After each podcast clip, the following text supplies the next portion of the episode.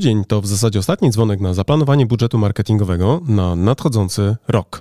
I jedno z kluczowych pytań, które pojawiają się w momencie planowania, to jak duży powinien być budżet marketingowy? I czy w ogóle powinien być? Może od tego zacznijmy.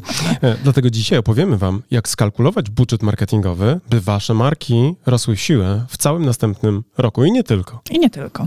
No a to oczywiście wyższy poziom marketingu, Mariusz Łodyga I Karolina Łodyga. Bądźcie z nami. Już za chwilę będziemy mówili o tym, ile musicie mieć pieniędzy, by robić e, dobre Dobry wyniki. biznes. Dobry biznes, tak jest. Bądźcie z nami.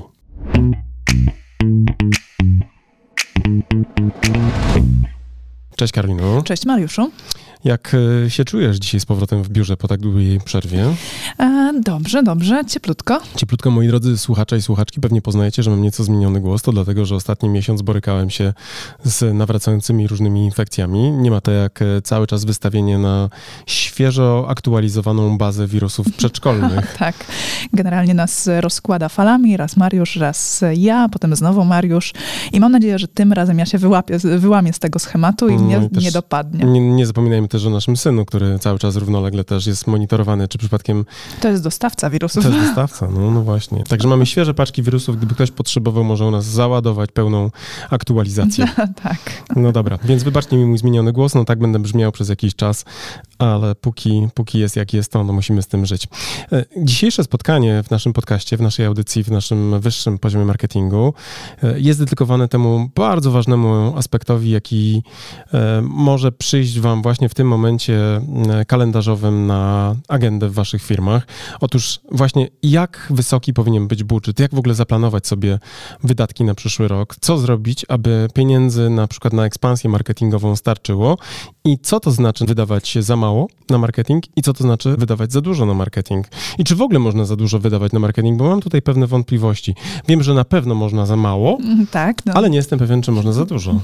no też nie jestem pewna. Są obszary, w których można za dużo wydać, to prawda. Na przykład w życiu prywatnym niektórzy zbyt dużo wydają, e, ale w życiu Na biznesowym... zegarki ostatnio słyszałem, że jest, wiesz, niezła imba na zegarki, nie? Że Tak? piłkarze mają za drogie ze- zegarki, tam, wiesz, generalnie lewica grzmi na prawicę, że, a prawica, wiesz, że tam też ma, ma swoje uwagi.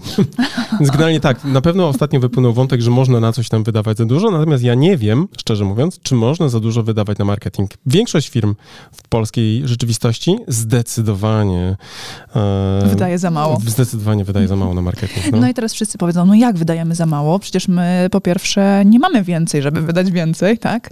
Więc wydajemy tyle, ile możemy. Tyle ile możemy. Tak, Tyle tak, możemy. tak, no. tak. Daję ile mogę. No. Czego łodygowie wy chcecie od nas, tak? My w zasadzie nic od was nie chcemy, tak naprawdę, poza tym, żebyście słuchali tego podcastu i e, byli z nami. To jest jakby oczywista sprawa. To nie jest jakiś niecny plan, który mamy dla was zaszyty na zasadzie i teraz wam szuflujemy do głowy e, to, jak macie wydać na nas więcej. Nie, nie o to chodzi. Chodzi o to, żebyśmy urealnili pewne rzeczy i żebyśmy umieli rozmawiać w obrębie na przykład decydentów w waszych firmach, dlaczego niektóre rzeczy kosztują i dlaczego e, muszą kosztować i uwaga, co robimy, kiedy pozornie oszczędzamy na marketingu, tak? Bo też myślę, że takie pytania dzisiaj mogą się pojawić w toku naszego spotkania. Więc generalnie będzie gruba jazda bez trzymanki, więc e, zapinajcie pasy Tak. i bądźcie, bądźcie z nami. Szykujcie Excela. Szykujcie Excele, szykujcie portfele, tak. I, Tak. i, I zbrojcie argumenty na spotkania z waszym e, CFO. Tak, będzie tak, tak. bezbronny. No dobrze, bezbronny. ale to może zacznijmy w ogóle od tego, czym w zasadzie jest budżet marketingowy i co w ogóle w niego wchodzi jeszcze, tak? No bo to też są różne czasami dyskusje na ten temat, co zalicza się w działania marketingowe i co może być uwzględnione jako pozycja w, w takim zestawieniu w Excelu w budżecie marketingowym. To może taką najprostszą, jaką tylko możemy dać definicję, dobra? Żeby nie komplikować z nim zupełnie Okej. bez sensu, prawda? No bo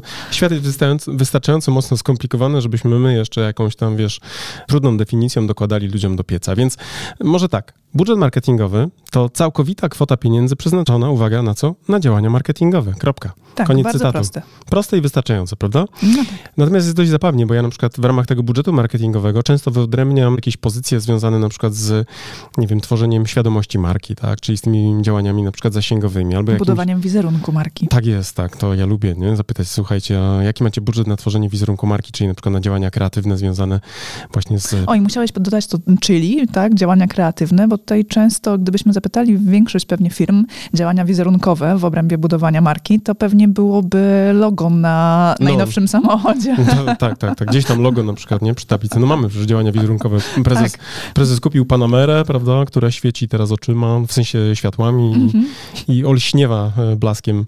I było działanie wizerunkowe włączone w budżet marketingowy. Co w zasadzie jest też trochę prawdy w tym, nie? No bo mówmy się, nie? Że Panamera prezesa może robić wizerunek e, prezesa, który jest jakby twarzą też często firmy, więc może nie, nie demonizujmy zakupów luksusowych samochodów, czy też luksusowych zegarków, żeby znowu jakaś imba nie rozkręciła w internecie. Ale e, tak zupełnie serio, to ja często rozmawiam sobie z naszymi klientami i pytam, słuchajcie, dobra, e, rozumiem, że chcecie rosnąć w siłę, tak, że wasze marki mają być coraz silniejsze, przyciągać więcej uwagi, więcej klientów, zarabiać więcej.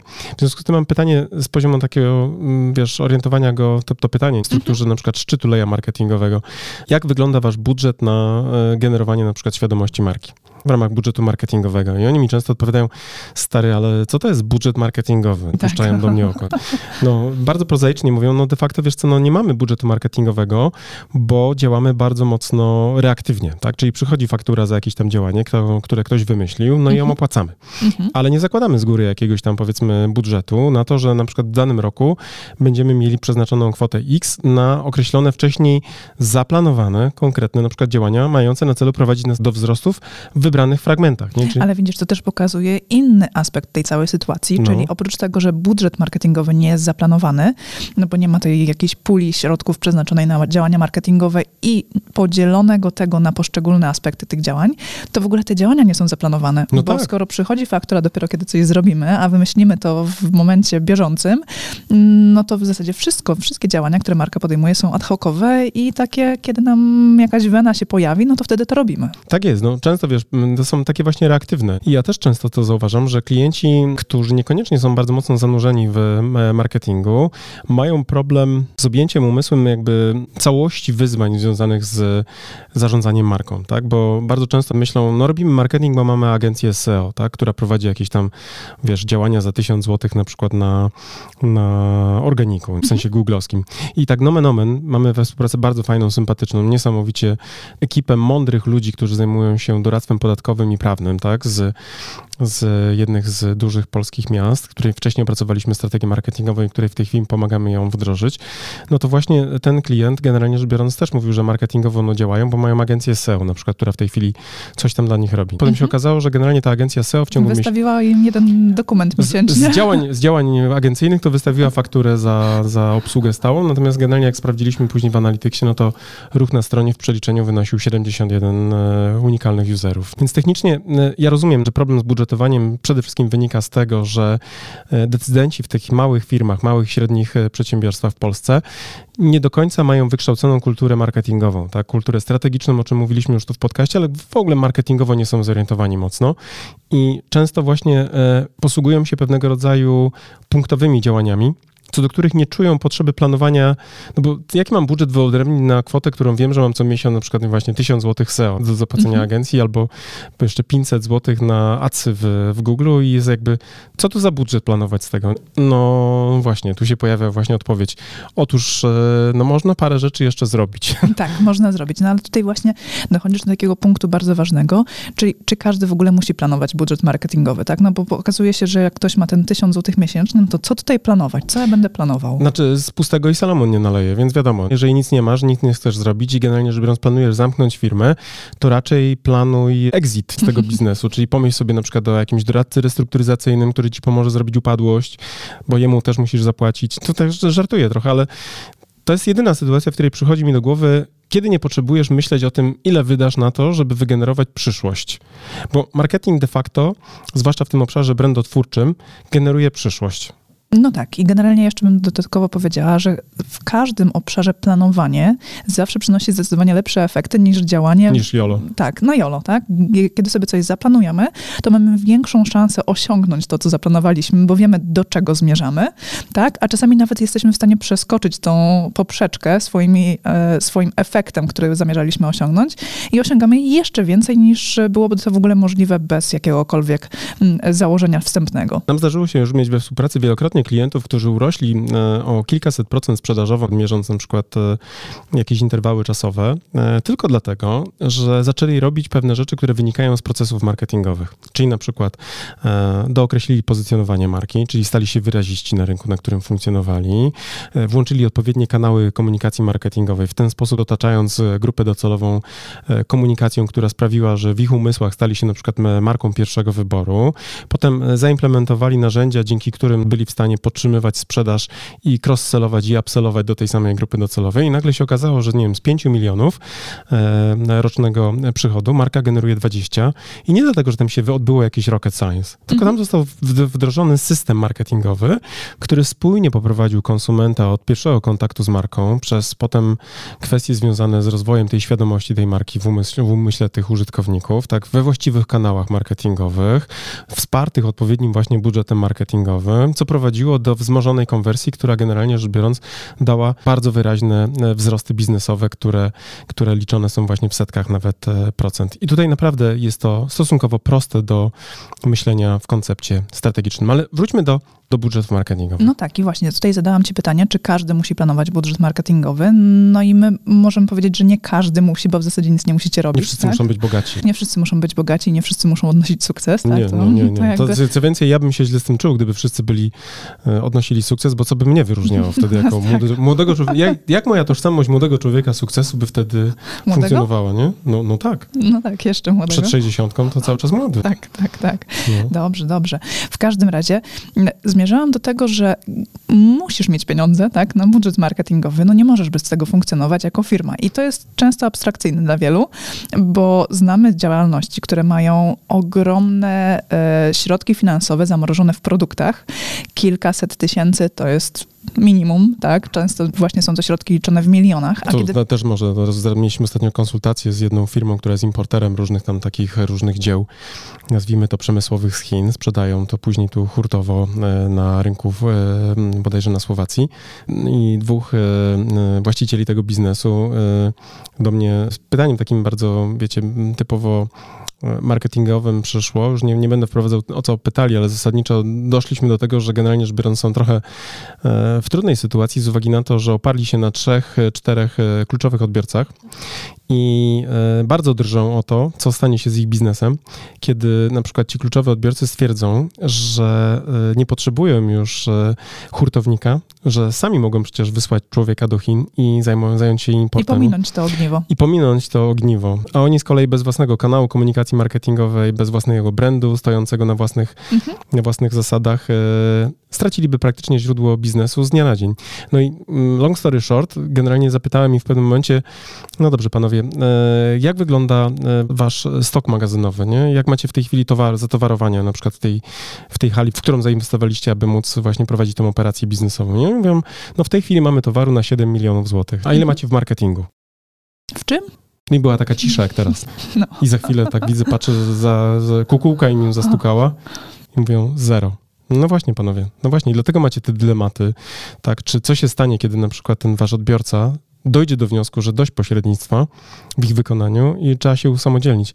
Co się stanie z marką, która nie inwestowała, w sensie marka, to nawet nie marka, to po prostu biznes, który nie inwestował we własne e, sieci dystrybucyjne, we, własne, we własny brand, we własne e, szlaki komunikacyjne, nie? którymi mógłby na przykład docierać do konsumentów. No pytanie retoryczne, oczywiście e, pogrom. A znowu, e, operacja, która wymaga na przykład zatorowania się na ten, nie wiem, 7-10 milionów, to nie jest e, w kij dmuchał, to już naprawdę są duże zobowiązania, które których nie da się po prostu nadpłacić e, nie wiem, jednym dniem w robocie.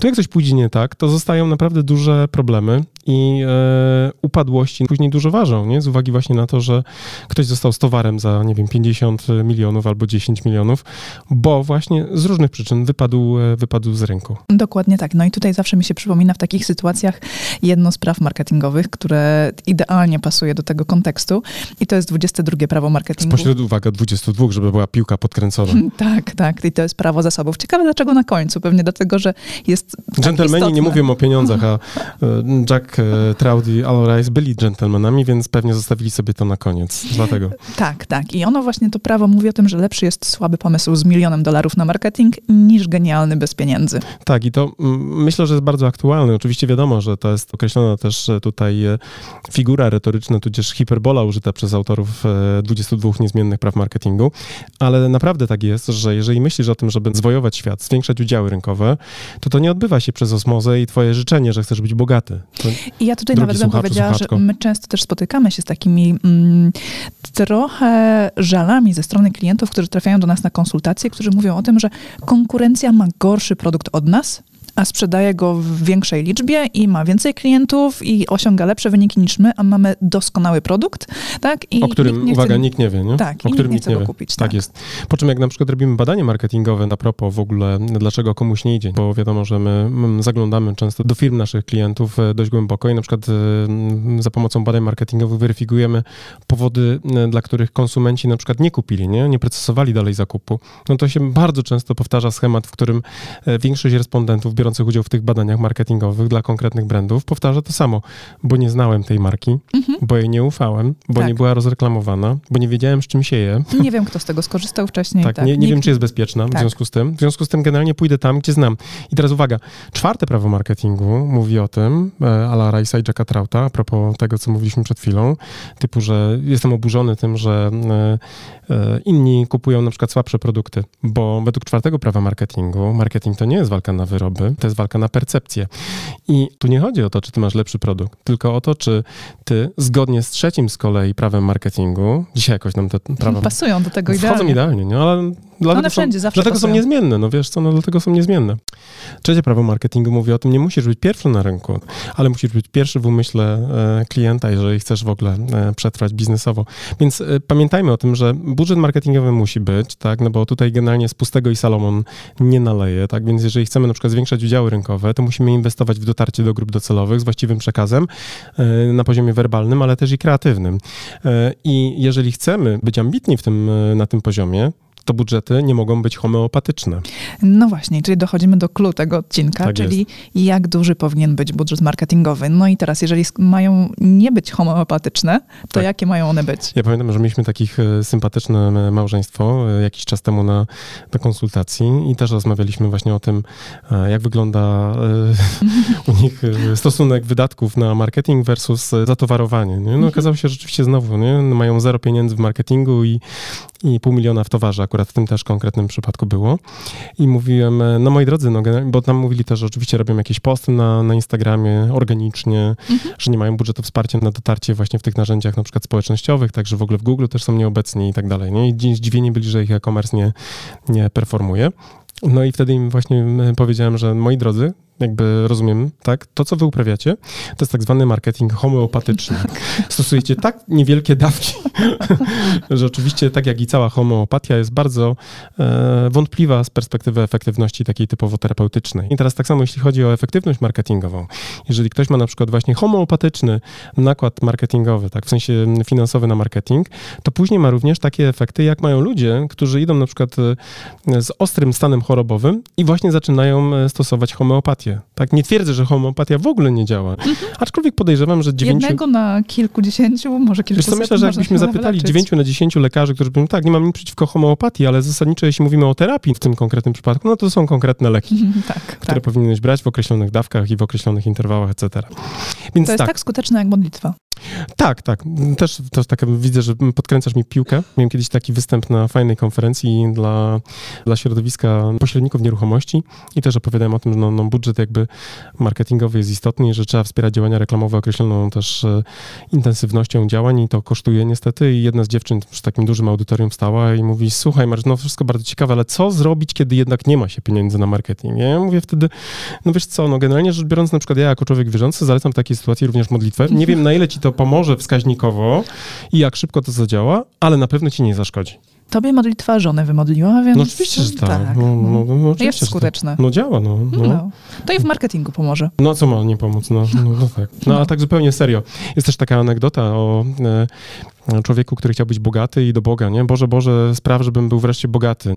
Na co Bóg mu odpowiada, no człowieku, no ale chociaż idź i zrealizuj ten los, który ode mnie dostałeś w lotto. Tak, tak. Rusz tak, się, tak. krótko mówiąc. Rusz się, Co- coś trzeba robić. Coś trzeba zrobić, żeby generalnie rzecz biorąc ten e, zbiorniczek z, z biznesem napełnić. Teraz myślę, że warto przejść w ogóle do konkretu, tak? Czyli odpowiedzieć na pytanie, jak duży powinien być budżet marketingowy i co to znaczy w ogóle e, duży budżet? Może tak. Tak, no i tutaj po pierwsze metoda wyznaczania budżetu marketingowego, no to ludzie zastanawiają się, no dobrze, no to jak do tego podejść, tak? Skąd wziąć jakąś kwotę, którą chcę, którą powinienem przeznaczyć na marketing? No i jedną z takich metod jest na przykład to, jakie masz cele przed sobą jako marka, tak? No jeżeli jesteś marką, która na przykład chce... No to teraz jest problem, bo ja, jak ja nie wiem, jakie mam cele jako marka, Mm, No, no, no, idealnie, no. musiałeś to, musiałeś ale podkręcić widzisz, piłkę. Ale, ale to jest proza naszych Tak. klientów. Ja jaki masz, e, drogi, e, drogi prezesie, cele na przykład marketingowe na ten rok? No zarabiać więcej. Nie, to są twoje cele sprzedażowe. Mhm. Tak, Tak. bo oczywiście marketing generuje popyt na usługi, które później, kiedy są realizowane te e, popytowe kwestie, to zwiększa się na przykład sprzedaż. To oczywista kwestia, ale tak naprawdę nie można mówić o tym, że celem marketingowym jest, nie wiem, sprzedaż. Tak, bo No marketing jest generalnie rzecz biorąc e, systemem, który kreuje popyt. I a propos budżetów marketingowych, w ogóle to tak wam, drodzy słuchacze i słuchaczki, opowiem, jaka jest perspektywa na przykład w firmie Nike. Nike generalnie właśnie swój budżet marketingowy nazywa, nazywają budżetem na kreację popytu. Tak, No, tak nazywają to, nie? Budżetem na kreację popytu. I a propos też od razu nie będę, i to jest Was- doskonała nazwa. nie będę was trzymał w niepewności. E, Nike ma 13% rocznych e, przychodów, tak? Czyli przy- 13% tego, co mają w przychodach rocznych, generują, Przeznaczają na na, Na na, kreację popytu. na kreację popytu, tak? No to jest fantastyczny w ogóle synonim do słowa marketing. Znaczy, y, tak, na działania, nie? Ja też tak uważam, Tak. bo w na- naszym tym marketing mixie, który mamy strategiczny, który wyraża ta, e, powiedzmy, ten diagram e, tych e, współzależnych kół zębatych, to faktycznie ja pierwsze cztery koła zębate, czyli marka, świadomość marki, kanały komunikacji, agregacja użytkowników do punktu styku, tak, zanim Mhm. dojdzie do konwersji, nazywam elementami, które kreują popyt. Tak? Dokładnie I, tak. I to mówiłem zanim wiedziałem, że, Że Nike tak że nazywa Nike tak to wykminiło w ten sam sposób. tak. Podejrzewam, że wielkie umysły myślą w podobny sposób, wiesz? No dokładnie, dokładnie tak. To, to dobrą żoną jesteś, bo nie zaprzeczyłaś teraz. No nie mogłabym oficjalnie. No nie, nie, nie. Nie, w tym, nie będziemy się W domu będziemy rozmawiać o tych rzeczach. Też jak mówicie o sobie, że jesteś wielkim umysłem, nie zgadzam się. No i teraz przekładając te właśnie cele, tak, które marka sobie stawia na jakieś e, takie, nie wiem, pomysły, przykłady, no to teraz załóżmy, że jesteście marką, która chce challenge'ować jakąś inną markę. Przykładowo chcemy tutaj zawalczyć z Allegro, no to musimy sprawdzić, ile Allegro na przykład wydaje na swoje działania marketingowe i czy nasz budżet w ogóle przystaje Czy jest do tego w adekwatne, żeby jakikolwiek akurat sposób, taki tak. challenge, e, challenge podejmować, nie? Mieliśmy takiego klienta, który przed laty do nas przyszedł i wymyślił, że będzie generalnie rzecz biorąc tworzył e-commerce dla pewnej grupy docelowej, która była e, faktycznie wtedy niezagospodarowana, która mogła być obiektywnie rzecz biorąc, e, w stosunku do której mogła być podjęta próba em, marketingowego, że tak powiem, zawładnięcia. E, Natomiast e, w ramach analizy strategicznej było również ujęte e, środowisko, w którym generalnie e-commerce, e, którego e-commerce e, nie może pominąć, czyli braliśmy pod uwagę również Allegro i AliExpress na przykład. I z poziomu na przykład wydatków marketingowych, które Allegro w skali roku miało, no to nasz klient, jak policzył szablem, tak, z perspektywy budżetowej, to nagle stwierdził, że generalnie rzecz biorąc wycofuje się, bo zrozumiał tak naprawdę, że z poziomu budżetu, który on miał, to w tym środowisku wystarczyła jedna decyzja jakiegoś decydenta, żeby na przykład utworzyć jakąś, nazwijmy to, zakładkę w Allegro dla tej target grupy na przykład i wyłączyć jakby pomysł biznesowy na trwałe. Bo przy zestawieniu możliwości tego konkretnego klienta z tym, co na przykład w tej kategorii było realnym progiem do pokonania, szans nie miał. Więc generalnie, jeżeli mówimy o budżetach marketingowych, to mierzcie siły na zamiary. Dokładnie tak. I czasami oczywiście może się okazać, że potrzebujecie więcej środków na taką inwestycję, żeby osiągnąć zakładany cel, e, niż na przykład dotychczas wydawaliście w ogóle na marketing. Kiedyś Tak? mieliśmy klienta, który powiedział, że ma globalne ambicje. Mówię, no to fajnie, super, brzmi ciekawie. A jaki macie budżet marketingowy? Wydajemy 2000 miesięcznie na acy na No to good luck jakby z ambicjami W globalnymi. złotówkach liczone. Tak, tak, tak. Nie, ja nie mówię o tutaj na przykład, nie wiem, boliwarach kolumbijskich, tak? Nie wiem, po ile stoi boliwar kolumbijski, ale brzmi godnie. Brzmi bardzo godnie. Więc tak, może dajmy sobie punkt odniesienia, tak? No bo nie znamy waszej sytuacji, e, natomiast myślę, że dobrze byłoby pogadać o jakichś średnich arytmetycznych, tak? Co to na przykład oznacza e, z naszej perspektywy e, niewystarczający budżet marketingowy, a co to znaczy na przykład optymalny budżet marketingowy, a co to znaczy być może właśnie taki, który byłby mm, budżet, który pozwala na przykład dynamicznie się rozwijać, tak? Może taka klasyfikacja byłoby ok? Co o tym myślisz, Karola? Myślę, że możemy do tego w ten sposób podejść i to też pewnie pokaże naszym słuchaczom i jak powinni swoje budżety e, tutaj uplasować. Tak, jeżeli chcecie mieć benchmarki takie globalne, e, to na przykład Coca-Cola, jeśli dobrze pamiętam, budżet marketingowy to jest 9% przychodów, 8, przepraszam, jeśli dobrze pamiętam, 8% przychodów rocznych, tak, na marketing wydaje Coca-Cola. Tak, to ja może tylko tutaj uzupełnię, że jedną właśnie z takich metod też wyznaczania budżetu marketingowego jest po prostu m, mm, jako część e, procentową waszych przychodów, tak, z ubiegłego roku, po prostu wyznaczacie, jaką tą kwotę jesteście w stanie na kolejny rok przeznaczyć przeznaczyć, tak? I tutaj to, o czym mówi Mariusz, czyli Coca-Cola przeznacza 8% przychodów rocznych na mhm. działania marketingowe. Tak, są inne marki, które przeznaczają inne wartości. Mówiłeś o wcześniej o Nike, które miało 13%. 13. No, według mojej wiedzy i pamięci tam to generalnie aż e, 13%, nie? Na kreację popytu. Tak, i dla niektórych może się wydawać to dużo, a to ja nie pamiętam, jest byłem, najwięcej. Jak ja byłem u producenta pomp e, cieplnych mhm. na szkoleniu i opowiadałem o tym właśnie, bo też było pytanie, zaprosili mnie na prowadzenie takiego szkolenia o warsztatu żeby wytłumaczyć prezesowi, jak i też e, siłom sprzedaży, że rola marketingu nie jest trywialna mhm. w takiej organizacji bardzo mocno e, tradycyjnej i wspomniałem o tym właśnie, że, bo było takie na zasadzie, ile, no to panie Maryszu, to ile na tym marketing, nie? Dwie stówy wystarczy? no i mówię o tym benchmarku, jaki jest na przykład związany z absolutnie liderem w swojej kategorii, nie? że Coca-Cola 13%, zużyłem 13% i po prostu było słychać, jak, jak prezes się krztusić zaczął. 13 było procent. O mało myślałem, że generalnie płuca zostaną tam gdzieś stracone w tym, w tym dźwięku, prawda? Oczywiście widać było natychmiast, że temat jakby e, tego typu agresywnej polityki marketingowej tam odpada. E, natomiast oczywiście to nie znaczy tak, że wy od razu też macie 13% wydawań. Natomiast chodzi o to, żebyście znali punkty odniesienia i żebyście mogli w ogóle rozpocząć w swoich organizacjach dyskusję, ok, jeżeli wydajecie właśnie te homeopatyczne środki tak na marketing, to potem niech nie będzie na przykład zdziwienia, że efekty marketingu są również homeopatyczne, nie? czyli praktycznie niedostrzegalne gołym okiem z poziomu mhm. rynku i z poziomu, nie wiem, e, CFO, który mówi, mm, stary, no ale ten marketing to ma bez sensu, nie? Topimy te pieniądze. Te 400 zł, co w zeszłym roku wydaliśmy, w całym roku na marketing, zupełnie mogłem pójść na kolację ze znajomym. Bez sensu. Bez sensu totalnie. Super, super w błoto sensu. wszystko poszło. poszło błoto, Więc no. generalnie zadanie domowe dla tych, którzy nie mieli wcześniej budżetów marketingowych zaplanowanych, policzcie, ile w ciągu tego roku wydaliście na działania marketingowe i jaki to był procent waszych przychodów. Tak, tak? i teraz Sprawdźcie... jak się okaże, że to jest poniżej, nie wiem, pół procenta, no to w, w, od razu się wpiszcie w kategorię homeopatii marketingowej. Tak? Na znaczy, czarną listę.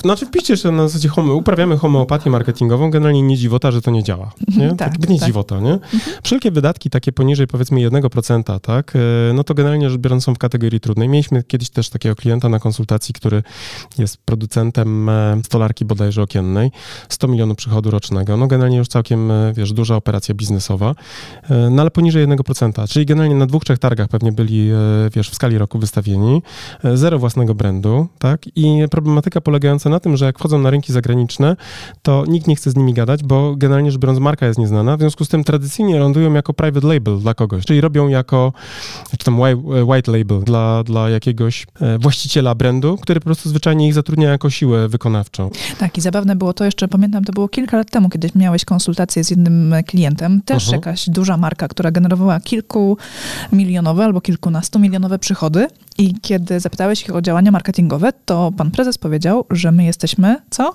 Za mali na marketing. A to też się często zdarza, no tak, tak to też i prawda, to dla no. nas było po prostu jak uderzenie w głowę takim wielkim młotem. Jak? Jakim w no ogóle no nie, ma, nie, nie, nie, to od razu za? Wam, tak, to od razu wam też słuchacze i słuchaczki mówimy, nie ma czegoś takiego jak za mała marka na marketing. Mamy marki osobiste, z którymi współpracujemy, tak, które, które mają świetny marketing e, wokół tych marek osobistych zorientowanych i czasami to są już naprawdę w skali przychodów duże biznesy, bo naprawdę poważne pieniądze tam się generalnie wokół tych marek osobistych kręcą, więc e, nie ma czegoś takiego jak marka za mała na marketing. Czasem jest mindset za mały na marketing. No to zdecydowanie Mindset częściej. decydentów, nie? Za mały na to, żeby myśleć marketingowo, bo często oni są, wiesz, w takiej kulturze typowo dystrybucyjnej, typu fura, skóra i komura. Czyli mam przedstawiciela handlowego, który ma wydzwonić na przykład, nie wiem, 400 telefonów tygodniowo i sprzedać dwa, nie wiem, komplety jakiegoś tam produktu albo zdobyć jednego klienta. Generalnie rzecz biorąc, cold calling, cold mailing ewentualnie w najlepszym razie, tak, i jakieś takie działania, wiesz, typowo oparte o siły sprzedaży. Natomiast, no i teraz mówiłeś no, właśnie no. o tej Coca-Coli, która przeznacza 8% na marketing. mówiłeś o Nike, które przeznacza 13%. To... Jak... Pepsi wydaje na przykład 9 jako challenger no Coca-Coli. Mhm. E, Coca-Cola generalnie rzecz biorąc od lat walczy z Pepsi-Colą. Te słynne wojny kolowe. tak. Jako dokument możecie sobie obejrzeć na Netflixie. Polecam ciekawe w ogóle story z poziomu pracy kreatywnej właśnie takich rywali, którzy walczą na śmierć i życie o e, nasze serca i umysły, e, więc polecam. Natomiast jest taki też bardzo ciekawy case w ogóle, który absolutnie pewnie w tej chwili ludziom, którzy nas słuchają, tak decydentom zrobi tak zwanego mindfucka, bo jest marka Red Bull, o której pewnie wszyscy słyszeli. Mhm. Część z was pewnie regularnie korzysta z tego Dodaje produktu. Skrzydeł. Dodaje im części naszym słuchaczy i słuchaczkom, słuchaczek, przepraszam, dodaje skrzydeł ten produkt. I teraz e, nie wiem, czy ty wiesz, Karola, ile oni wydają Red Bull na marketing? Mm, mam teraz udawać, że nie wiem, bo przygotowaliśmy się do tego odcinka, więc wiem. No dobra, ty wiesz, no, ty wiesz, mądra moja. Otóż e, Red Bull na marketing wydaje 35%, tak, przychodów rocznych, tak? No to właśnie. znaczy, to jest założony taki budżet marketingowy, który oni mają i 35% jest e, versus przychody roczne, tak, e, w Red Bullu. I teraz mm, to stoi w kontrze do tego, co na przykład właśnie ci nasi klienci, którzy mają te 7 czy 10 baniek w tych produktach, którzy mają zero w marketingu i mają te 7, 7 czy 10 baniek w produkcie. Red Bull generalnie w ogóle nie troszczy się o to, znaczy wiadomo, że się troszczy, tak, no, mhm. to jest taka heurystyka, którą w tej chwili się użyłem. Oczywiście, że się troszczą o procesy produkcyjne, tak, o to, kto to będzie robił i tak dalej. To jest koronkowa robota, ale Red Bull to outsourcuje na zewnątrz. Oni sami nie mają swoich własnych fabryk. Podejrzewam, że nie mają na głowie własnej logistyki, tak. Oni odpowiadają jakby menedżersko za całe mhm. procesy, ale oni tego nie robią, tak. Oni natomiast są de facto tak naprawdę jedną wielką firmą marketingową, która stała się de facto jednym wielkim domem produkcyjnym, produkującym content, wokół którego na przykład miliony ludzi się gromadzą. Te wszystkie stanty marketingowe, na przykład z tym skokiem ze stratosfery, mhm. prawda? Czy jakieś inne eventy, wiesz, te latanie samolotami, wiesz, na tych wszystkich eventach Red Bullowych, czy inne tam skoki do wody na no byle czym, tak, nie? Tak, tak, to, tak. to są wszystko generalnie akcje marketingowe, które generalnie przyciągają bardzo dużo uwagi.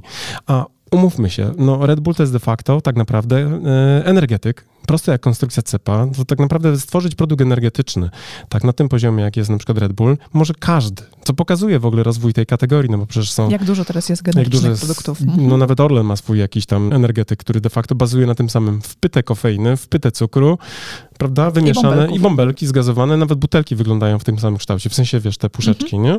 De facto to, co skutecznie dyferencjuje, czyli różnicuje te produkty na rynku, to jest właśnie marka i marketing wokół tej marki zorganizowanej. I teraz pewnie u naszych słuchaczy jest znowu łodygowie, no ale co wy o takich wielkich markach mi tutaj opowiadacie, o takich wielkich budżetach?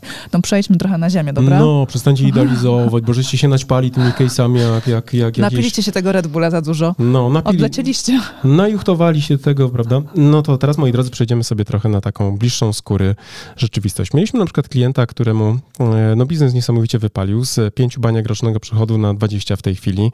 Po 16 miesiącach od momentu, w którym wzięliśmy pod skrzydła tego klienta strategicznie, bo opracowaliśmy tam strategię marketingową i byliśmy brand managerami na takim zdalnym kontrakcie. I to, co pięknie tam sperformowało, to przede wszystkim e, wdrożone założenia, które, uwaga, kosztowały. I tam był cały w ogóle ciekawy proces, ponieważ jak trafiliśmy do klienta, no to pierwsza rozmowa, no dobrze, drogi prezesie, to jakim budżetem mamy dysponować, jeżeli mamy odpowiadać za rozwój twojej marki? Dobre Karol... pytanie, tak? Dobre no. pytanie, Karolina Mariuszu, bo ja na przykład do tej pory w ogóle nie miałem budżetu marketingowego. Płaciliśmy na bieżąco faktury na przykład za PPC. Mhm. No dobra, no to prezesie w tym momencie... To policzmy, ile tego wydawaliśmy, tak. ile jeszcze możemy dołożyć, tak? I, najpierw... I jaka jest elastyczność, jaka jest marża w ogóle produktu, ile jesteśmy w stanie na przykład e, wydać, tak? Żeby mhm ekspansywnie działać marketingowo. No i okazało się, że generalnie prezes jakby przeliczył sobie ze swoim CFO i doszedł do wniosku, że generalnie rzecz biorąc jest w stanie przeznaczyć nawet 13% versus roczne przychody za poprzedni rok e, e, budżetowy, tak, e, przychodowy. No i okazało się, że generalnie rzecz biorąc to była oczywiście poważna dla niego kwota, wiadomo, no ale pierwszy raz w ogóle pojawiło się myślenie, ok, załóżmy jakiś budżet, którym będzie ktoś dysponował, kto ma kompetencje i który stworzy na przykład marketingowy system, który sprawi, że my jako marka będziemy rośli w siłę. No i i zaczęły się dziać cuda, ponieważ zaczęliśmy budżetować pewne działania. E, w strategicznym leju marketingowym pojawiły się obsadzone punkty styku. Po... I oczywiście od razu powiemy, to nie było tak, że to jak już była ta decyzja, że jesteśmy w stanie do 13% dojść budżetu. I to był to, że, jakby koniec problemów. Nie? To, że teraz w tym momencie już wszyscy zaakceptowali sprawę i każdy wydatek będzie teraz jakby, no wiadomo, tak miało być, bo jednak mimo wszystko przy każdej potem umowie, którą podpisywaliśmy, przy każdym zamówieniu, które w ramach tego budżetu było normalnie uwzględnione, to nadal był stres, czy nadal musimy tyle wydać? No a po co to? No, a po co Tak. te pieniądze wydawać? No przecież mógłbym na przykład, nie wiem, coś tam, nie? Więc generalnie rozumiemy to, że to są presje i tak dalej, ale z drugiej strony trzeba pochwalić e, odwagę tego, tego e, decydenta, no bo jednak e, zaufał nam i zwiększył intensywnie budżet marketingowy. I jakby nie będę opowiadał całego, całej historii wdrożenia, bo to sobie pewnie nagramy osobny podcast, jak realizować wzrosty na takim poziomie. Natomiast zasadniczo, kiedy kończyliśmy ten nasz kontrakt współpracowy z tym klientem, no to okazało się, że ten założony budżet w porównaniu na przykład do zwiększonych przychodów e, w momencie, w którym e, robiliśmy ewaluację naszej współpracy, stanowił zaledwie 3,96%. Tak. Czyli de facto, owszem, na początku musiał założyć więcej, ale potem z uwagi na to, że zwiększył znacząco przychody, to ten budżet z 13% proporcjonalnie mu zmalał do 3,96%. I wtedy było słychać takie wielkie... Uff, uff, jak dobrze, nie? Jak dobrze. I y, generalnie do czego zmierzam? No zmierzam do tego, że oczywiście rozumiemy na przykład opór decydentów, którzy mówią, nie chcę zadawać więcej, nie chcę wydawać więcej na działania marketingowe. E, Natomiast od razu pragnę uspokoić, jeśli będzie to zrobione, dobrze. Jeżeli będzie dobrze opracowana strategia marketingowa, tak, dzięki której będziecie wiedzieli, do czego dążycie, jakie są cele do zrealizowania przed wami, jakie są potrzeby grupy docelowej, do której chcecie dotrzeć i jakimi kanałami na przykład realizować komunikację marketing, z jakim przekazem, tak, i jak mierzyć efektywność całego procesu, no to się okazuje tak naprawdę, że problemem nie jest to, że ty wydałeś 13%, tylko to, że ty być może za mało w ogóle wydawałeś. Bo gdybyś na przykład dołożył do pieca i zainwestował większe dotarcie do grupy docelowej, to być może szybciej byś realizował wzrosty, nie? Nie na przykład o 100, 200, 300% nie wiem, w kwartał, ale byś wzrósł o więcej. A teraz mamy na przykład klienta, z którym realizujemy kampanię marketingową, tak też oczywiście w całym procesie od badań przez strategię do, do implementacji całego teamu strategicznego, z którym my współpracujemy i wykonawczego, no to na przykład wzrosty e, jednego naszego klienta w tej chwili e, e, listopad versus październik, sprzedaż wzrosła o 320%. I to też- nie było czarnej magii. To była po prostu zaplanowana ścieżka działań marketingowych, które były we właściwym procesie dobrze e, ulokowane. Tak, i teraz ja jeszcze tylko dla tych e, osób, którym być może udało się połączyć kropki, bo to, że mamy procentowy tutaj udział w budżetu marketingowego w przychodach, nie oznacza, że wy z roku na rok będziecie wydawać tyle samo nominalnie, tak? Bo jeżeli Tak wasza jest. marka będzie notowała wzrosty, no to pierwszego roku załóżmy ten, te 10%, które przyjmiecie, to może być 100, Dla równego 200 albo machu, no, 300 tysięcy, no, no. tak, złotych. Mhm. No ale skoro rośniecie, bo takie jest założenie, to w następnym roku 10% od kwoty e, w tej, w której wzrośliście, no to już będzie wyższa wartość Będziecie mieć to. większe możliwości oddziaływania. Tak? I błędem byłoby na przykład sobie myślenie, ok, dobra, to jeżeli w pierwszym roku wzrosłem na, nie wiem, o 300%, tak, czyli z miliona na przykład z przychodu rocznego dla prostego rachunku zrobiłem nagle 3, to ja sobie... po- Wydawałem 10, to teraz wydam 3%. Po, no, po, znań, po poznańsku sobie zrobię ten sam budżet, zamrożę, zamrożę wydatki marketingowe na tym samym poziomie, ale jednak, uwaga, będę oczekiwał dalszych wzrostów. Generalnie rzecz biorąc, może być to bardzo trudne, z uwagi na to, że marketing jest grą dynamiczną, wynikającą bardzo często z tego, czy jesteś w stanie skutecznie zwiększać e, tak zwany share of voice, tak? czyli udziały w, nazwijmy to, wydatkach marketingowych na daną konkretną kategorię. Więc jeżeli chcesz rosnąć, to musisz zakładać, że również proporcjonalnie wraz ze wzrostem przychodu rocznego swojej marki, również powinieneś zwiększać budżet. Nie musisz na przykład, nie wiem, z 10 na 30% wska- wskakiwać jak Red Bull, ale utrzymuj przynajmniej te 5 czy 10%, tak, żeby na przykład ze wzrostem wartości mm, uzyskiwanych przychodów rocznych również twój dział marketingu miał większe narzędzia, jeżeli ma utrzymywać tą dynamikę wzrostu. Kropka. Tak, dokładnie tak. Jezu, myślałem, że nie powiem tego na jednym wydechu. No i teraz właśnie, przyjmijmy ten budżet, te widełki, to w takim razie ile procent? No i teraz może odnieśmy się do jakichś takich uwiarygodnionych badań zewnętrznych, żeby nie było, że my mamy jakiś niecny plan, bo, bo mamy procent od waszego budżetu i, i, i nacieramy się później tymi hajsami, prawda, z waszych y, portfeli. Otóż nie.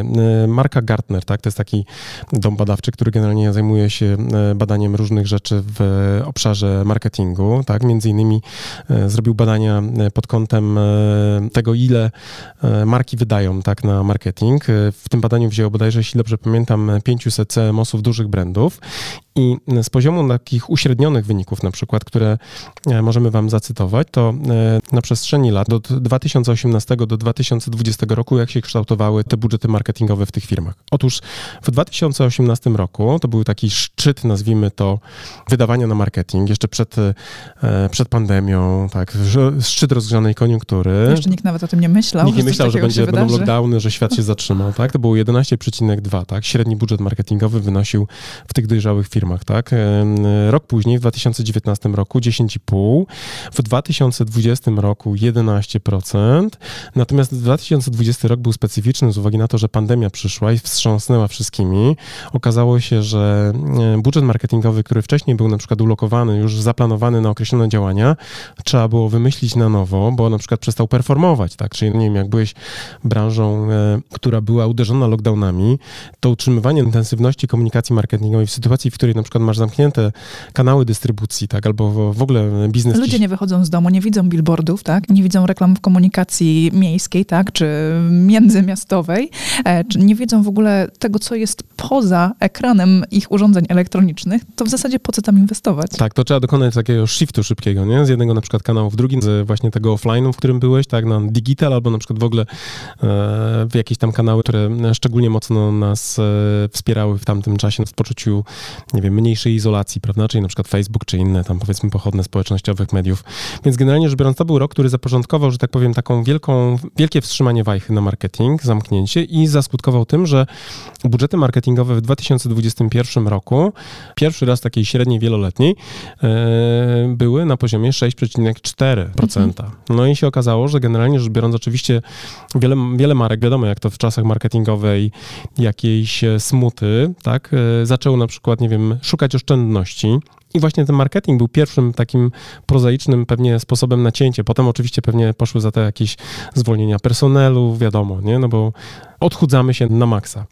I dopiero kiedy się e, rok 2021 skończył, kiedy się okazało, że generalnie mamy już za sobą te lockdowny covidowe, no to wróciliśmy do mniej więcej ścieżki wzrostu i 2022 to jest znowu powrót do mniej więcej wartości około średniej, tak, tutaj znowu 9,5%, e, tak, czyli można zauważyć, że generalnie wracamy do takiego normalnego myślenia, ok, dobra, słuchajcie, jeżeli chcemy utrzymać udziały rynkowe, jeżeli chcemy walczyć na przykład o nowych klientów, jeżeli chcemy utrzymać dynamikę wzrostów, to jednak budżet marketingowy musi być istotną częścią na przykład przychodów rocznych. To znaczy całego budżetu, który mhm. uzyskujemy jako marka i nie mogą być to wartości homeopatyczne. Mhm. Ja zakładam, że gdy, generalnie gdyby się okazało, że na przykład zejście do 6,4% w 2021 okazało się efektywne marketingowo, to naprawdę nie byłoby powrotu do wartości rzędu 10%.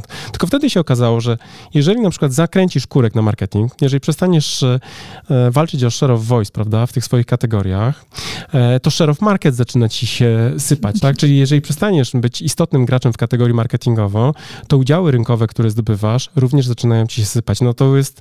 No jak zatrzymujesz sobie dopływ powietrza, no to co ty chcesz osiągnąć? To zaczyna, tak? żeby umierać. Nie? Tak, tak. I niektórzy umierają na przykład, nie wiem, po 4,5 minutach, jak żywe organizmy. Tak? Mhm. Człowiek mniej więcej, ja byłem ratownikiem medycznym, nie wiem, czy już to mówiłem w tym podcaście, wystarczająco często, często ale mhm. przez 5 lat pracowałem jako ratownik medyczny w zespole reanimacyjnym, jeździłem jako RK i, i e, ratowałem e, ludziom e, dobre humory, a czasami i życie. I generalnie rzecz biorąc, muszę wam powiedzieć, że jeżeli na przykład się zatrzymuje akcja serca to, y, i przestajemy oddychać, to generalnie po 4,5 minutach y, z powodu odcięcia tlenu zaczyna nam obumierać y, układ nerwowy i mózg przestaje żyć. I powiedzmy, ludzie mniej więcej mają ten bufor, czyli jeżeli na przykład wzwali nas mhm. na akcję ratunkową, tak, i zatrzymanie akcji serca było, nie wiem, przy nas, to była bardzo duża szansa na to, że człowiek, którego ratujemy, przeżyje. Natomiast jeżeli przyjeżdżaliśmy po 15 minutach od zatrzymania akcji serca, to naprawdę nie było zdziwienia, kiedy lekarz wystawiał akt zgonu. I przechodząc znowu na, na rynek, e, że tak powiem, biznesowy, jeżeli na przykład zakręcicie budżet, to niektórym biznes przestaje się kręcić, nie wiem, po kwartale, mhm. niektórym po sześciu miesiącach, a niektórym na przykład po roku. Ale generalnie rzecz biorąc, wszyscy będą obumierać.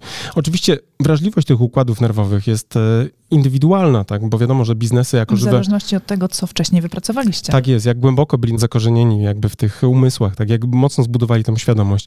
Ale wielokrotnie w tym podcaście mówimy o tym, że marki to są tak naprawdę żywe organizmy, które funkcjonują w umysłach naszych grup odbiorców i jeżeli przestaniemy dostarczać tych witalnych e, asetów dla podtrzymywania życia naszych marek, to one umrą. Tak samo jak i człowiek umiera. Oczywiście nie mówię o 4,5 minutach od zakręcenia budżetu marketingowego, ale prędzej czy później zaczniecie oglądać, obserwować osłabienie witalności waszych marek, które będą się przejawiały obniżoną na przykład sprzedażą finalnie, prawda? Albo na przykład mniejszą lojalnością klientów, albo częstym przegrywaniem postępowań ofertowych i tak dalej, i tak dalej. I teraz właśnie niektórzy myślą, że są olbrzymie marki, o których tutaj mówiliśmy w naszym odcinku dzisiejszym, na przykład Coca-Cola, które w zasadzie już chyba nic nie muszą robić, żeby sprzedawać swoje produkty, bo każdy je zna od lat, w zasadzie jeszcze wychował się, się, z nimi. Jeszcze się nie kapnęli, że mogą zakręcić kurek z hajsem na marketing. Tak, tak. Przecież i tak będziemy kupować, jesteśmy uzależnieni praktycznie od tego słodzonego napoju. A w praktyce okazuje się, że gdyby Coca-Cola też przestała swoje działania ja marketingowe czyta, prowadzić. Czytałem kiedyś taki, to w ogóle świetny wątek podrzucasz tutaj na koniec. Czytałem kiedyś wyniki badań, które, już nie pamiętam źródła niestety, ale e, z tych badań wynikało, że Coca-Cola generalnie wykoncypowała sobie, że gdyby przestali komunikować reklamowo, mhm. nie? w sensie marketing by został zakręcony, to mniej więcej po trzech miesiącach widzieliby, że na przykład, nie wiem, Pepsi, tak, zaczyna przejmować tak. wyraźnie ich udziały rynkowe, nie? Więc tu macie, myślę, jasną wskazówkę, tak? To znaczy, jeżeli będziecie jak taka, te, te, taką chytrą szkołą jechali. Na mhm. zasadzie e, cieli te budżety marketingowe, tak, a na przykład inwestowali w nowe Panamery dla zarządu, to być może jest to fajne w pierwszym odruchu i możecie mówić, no ale jak, zwiększamy wydatki na, na marketing, bo prezes teraz robi wizerunek marki. to oczywiście e, być może będzie to fajne odczucie po odepnięciu gazu, tak, ale z perspektywy myślenia długoterminowego, to tego typu na przykład szarpnięcia na budżetach marketingowych będą dawały wam wyniki finansowe osłabione, tak, i tak jak na przykład ci menedżerowie, tak z badania Gartnera, o którym mówiłem wcześniej, też się kapniecie, też się połapiecie, że tutaj nie ma, e, że tak powiem, zlituj, coś za coś, obcinamy te witalne zasoby, tak, które wspierają naszą markę przy życiu, to niestety ona traci siłę. No tutaj, no, nie wiem, czy się da to no, prościej. Nie ma magii. No ja chyba prościej nie umiem tego no, powiedzieć, no, że kapituluję, dalej prościej, nie, dalej nie uproszczę. No to nie upraszczaj, dalej podsumujmy może, Mamy inteligentnych co? słuchaczy, słuchaczki, oni się na pewno połapali, nie? Prawda? Powiedzcie nam. tak. No, tak. tak, tak. Słyszymy tak, teraz tak. No. Kiwamy głowami, tak. Tak, tak. To podsumujmy sobie, dobra? Może, może tak. No dobrze, to podsumujmy. Generalnie wiemy już o tym, że planować trzeba, tak? Trzeba, I... no. Wydatki na marketing też trzeba planować, tak? tak? Ująć sobie. Tak, i jest takie przysłowie japońskie, które mi akurat bardzo podpasowało pod temat dzisiejszego odcinka, że planowanie bez działania jest jak śnienie na jawie, a działanie bez planowania jest jak nocny koszmar. Jezu, jakie to dobre. tak. No, aż mi przypomina tą, tą japoński horror o tej lasce, co wychodziła ze studni z telewizora. Z tymi długimi takimi Tak, tak, kudłami, tak, pamiętam, nie? pamiętam. Nie pamiętam tytułu tego. Skery było, no. To było Coś skery. było takiego, no. tak. Ale faktycznie. No dobre, dobre, dobre. Punkt dla ciebie leci równo. Także Zarobiłaś planujcie, dzisiaj moi drodzy. No, planujcie, planujcie, planujcie. Bo będą się te koszmary I japońskie wam, będą wam się śniły, koszmary. Tak. Druga ważna rzecz, planować powinien każdy, niezależnie od wielkości działalności, tak? Nie, nie ma czegoś takiego jak za mała firma na marketing, tak? To jest jakby bez sensu. E, ważne jest też to, żebyście pamiętali o tym, jeżeli budżet jest homeopatyczny, to i efekty będą tak jak, jak w homeopatii. Tak, tak, tak. To możecie nie zauważyć efektów, możecie mhm. nie zauważyć, tak? Nie zaszkodzi wam na przykład to, że wydacie 400 zł, ale na pewno nie pomoże. Tak, możecie czasami wydać właśnie 1000 zł na działania agencji SEO, ona na pewno się ucieszy. Nie, że taka dygresja jeszcze, bo tym właśnie z tym klientem z tej firmy do, podatkowo-doradczej, nie? Mówię, mhm. bo coś tam rozmawialiśmy z prezesem i mówię, panie prezesie, no generalnie rzecz biorąc e, zatrudnienie agencji SEO do, do takiej stałej optymalizacji działań pod e, wyszukiwarkę, żeby generować ten ruch organiczny i tak dalej, e, to jest w różnych planach tam podałem kwoty, i dodałem tak trochę żartobliwie, no ale zasadniczo wiem, że dla pana to żaden budżet, bo pan potrafi na homeopatyczne działania wydawać całkiem dużo pieniędzy, nie oczekując żadnych rezultatów. Nie? Oczywiście on się zaczął śmiać trochę przez łzy. Tak, tak. Bo zrozumiał tak naprawdę, jak no, nietrafiona była taka diagnoza tej sytuacji. Tak, i to co bardzo istotne, określcie procent przychodów, które przeznaczycie na działania marketingowe. Najpierw policzcie w ogóle, ile wydawaliście na marketing w ubiegłym roku, bo sprawdźcie, jaki to był udział właśnie waszych przychodów. Zweryfikujcie, czy wy jesteście w stanie Jeżeli jesteście poniżej słuchajcie, 5% rocznych e, przychodów e, versus wydatki marketingowe, to generalnie jesteście w trochę zbyt niedoważeni marketingowo pod względem wydatków, tak? To znaczy prawdopodobnie zbyt niewielką ilość pieniędzy inwestujecie w przyszłość waszej marki, tak? Bo pamiętajcie, marketing to tak naprawdę to są działania, które kryją wam przyszłość dla waszego brandu. Kryją popyt, wiadomo, nie? A ten popyt de facto odpowiada za to, czy sprzedacie i to, co, czy sprzedacie, odpowiada za to, czy będziecie mieć e, cash flow na przyszłą operację. Więc generalnie ja mówię też, że marketing może być takim też mostem do przyszłości, tak? Jeżeli będziecie oszczędzali na budowę tego mostu, to, czy przebijecie się na drugą stronę, jest pytaniem retorycznym. Może być z tym problem. Może być z tym problem. No właśnie. I z tym pozytywnym akcentem. No, myślę, że dzisiaj dużo pozytywów było. tak. No, bardzo pozytywnie. Może tyle wam powiem, że generalnie rzecz biorąc, ja już na przykład y, nie oszczędzam na marketingu w ogóle. W ogóle ja się martwię, czy za mało nie wydałem na marketing, znają tą całą mechanikę. Zastanawiam się właśnie, czy przypadkiem gdzieś nie zaspałem z czymś. My na przykład w rekordowym roku, który mieliśmy y, w 2018, to mówiłem też publicznie wielokrotnie, wydaliśmy 3,5% na marketing versus nasze przychody roczne. Natomiast od razu mówią ludzie, to, to, to mało wy. Bardzo mało. Co? Przed chwilą mówiliście, że mniej niż 5 to już w ogóle się nie liczy. Tak, tak, tak. Natomiast ja zawsze wtedy dookreślam, no widzisz, mój drogi, dobre pytanie. Otóż dlatego wydaliśmy zaledwie 3,5%, ponieważ 95% marketingowych rzeczy, które robimy, za które normalnie byśmy musieli płacić, robimy in-house'owo, czyli wydajemy własny podcast, który generalnie dociera do bardzo dużej grupy słuchaczy.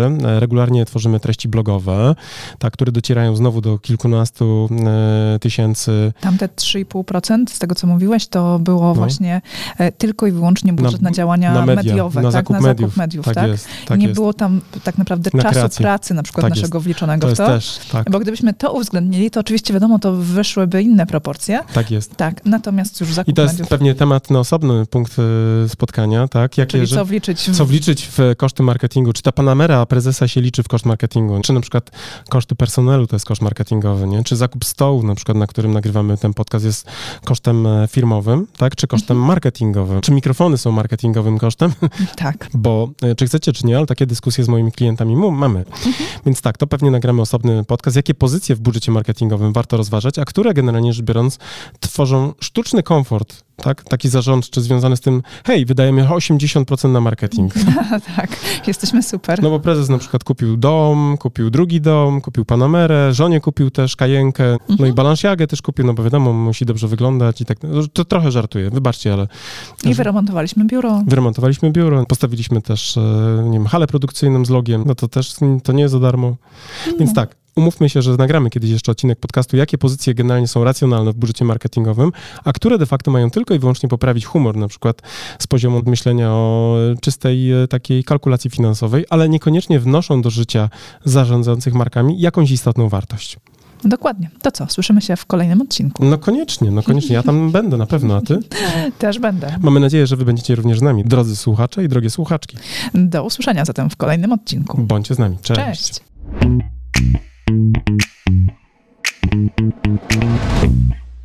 No i to był bardzo ciekawy odcinek. Myślę, że był dla Was inspirujący, ale z drugiej strony też myślimy sobie, że być może część z Was będzie szukała na przykład odpowiedzi na pytanie, jak Karolina i Marżułodega może Wam pomóc, prawda? I jak możemy Was wprowadzić na wyższy poziom marketingu? No właśnie, bo przecież my właściwie de facto nie żyjemy tylko z tego, że nagrywamy podcasty, ale też tak naprawdę obsługujemy naszych klientów, prawda? Nasza firma konsultingowa, działająca już kilkanaście lat na rynku, obsłużyła właściwie, nie potrafię nawet już zliczyć w tym momencie ile klientów, ale tak naprawdę wypracowała sobie kilka naprawdę mocnych kierunków na współpracę z wami.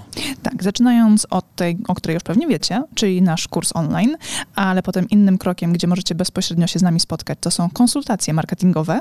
Tak jest. Właściwie robimy mnóstwo konsultacji z klientami. Wiemy, że potrzebujecie przedyskutować wiele istotnych szczegółów, które mogą sprawić właśnie, że wasza komunikacja albo ucierpi, jeśli to nie będzie przegadane z kimś, kto ma inne spojrzenie na te sprawy, albo właśnie bardzo zyska, ponieważ ktoś podpowie, jak zrobić coś lepiej, prawda? Zwrócić na jakiś detal uwagę. Więc tutaj, gdybyście chcieli skonsultować wasze problemy marketingowe i nie tylko na poziomie strategicznym, ale również na poziomie takim typowo operacyjnym, to w dużym stopniu jesteśmy w stanie, myślę, wam pomóc. Jak najbardziej. Możemy też was przeszkolić z niektórych elementów marketingowych, tak? Ale bardzo chętnie, to w ogóle tak. wiesz, ja to bardzo lubię, wiesz, nie da, Mariusz jak ryba w wodzie. No tak, bo ja bardzo lubię w ogóle ten kontakt fizyczny, z uwagi na to, że pandemia się skończyła, to ja zaczynam wreszcie jeździć po różnych miejscach i gdyby była taka potrzeba w waszej organizacji, żebyście chcieli właśnie pogadać o marketingu w formie dobrego szkolenia, które nie tylko będzie wiedzowe, ale też i zainspiruje w dobry, fajny sposób was i waszego, nie wiem, szefa, ale też i wasz e, zespół marketingowy do bardziej efektywnej pracy marketingowej, no to ja nie wiem, czy jestem w stanie polecić kogoś lepszego. Naprawdę nie wiem. Chciałbym, ale nie wiem, czy, czy znajdę w mojej pamięci. No. Nie pamiętasz, tak? Nie pamiętam, no. Tak, ale możemy też dla Was zrobić coś, co strategzy lubią najbardziej, czyli opracować po prostu strategię marketingową dla Waszej marki.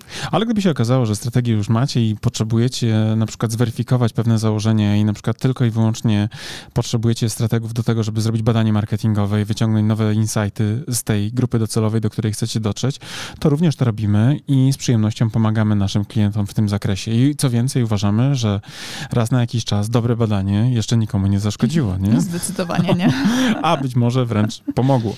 Tak, a jeżeli na przykład prowadzicie sklep internetowy i potrzebujecie zweryfikować, czy jest on prosty i intuicyjny dla waszych klientów, czy proces zakupowy jest też zrozumiały i czy nie sprawia, że wasi klienci opuszczają wasz sklep, bo po prostu coś było nie tak, to zawsze możecie też się do nas odezwać, a my przeprowadzimy audyt sklepu internetowego. Tak jest. I nie tylko na poziomie oczywiście takich typowo e, operacyjnych wskaźników, jak na przykład, nie wiem, e, kwestie konwersji, prawda, na sklepie, ale również spojrzymy na to, oczy ma z zewnątrz, aby dać wam feedback, w jaki sposób wasza marka z waszym sklepem internetowym może się różnicować, prawda, w tym całym gąszczu. I tutaj nasze bardzo bogate doświadczenie komersowe również może być dla was bardzo mocno pomocne. Więc jak Czyli sami... tutaj mamy połączenie procesu zakupowego razem z tym aspektem marki i strategii marki. Tak jest, bo tutaj absolutnie pewnie łatwiej dzisiaj utworzyć sklep internetowy niż przetrwać ze sklepem, więc generalnie rzecz biorąc myślę, że tutaj też byście byli bardzo mocno e, zaskoczeni, ile rzeczy możemy wam e, podpowiedzieć. Więc tak long story short, jak to mówią anglosasi, prawda?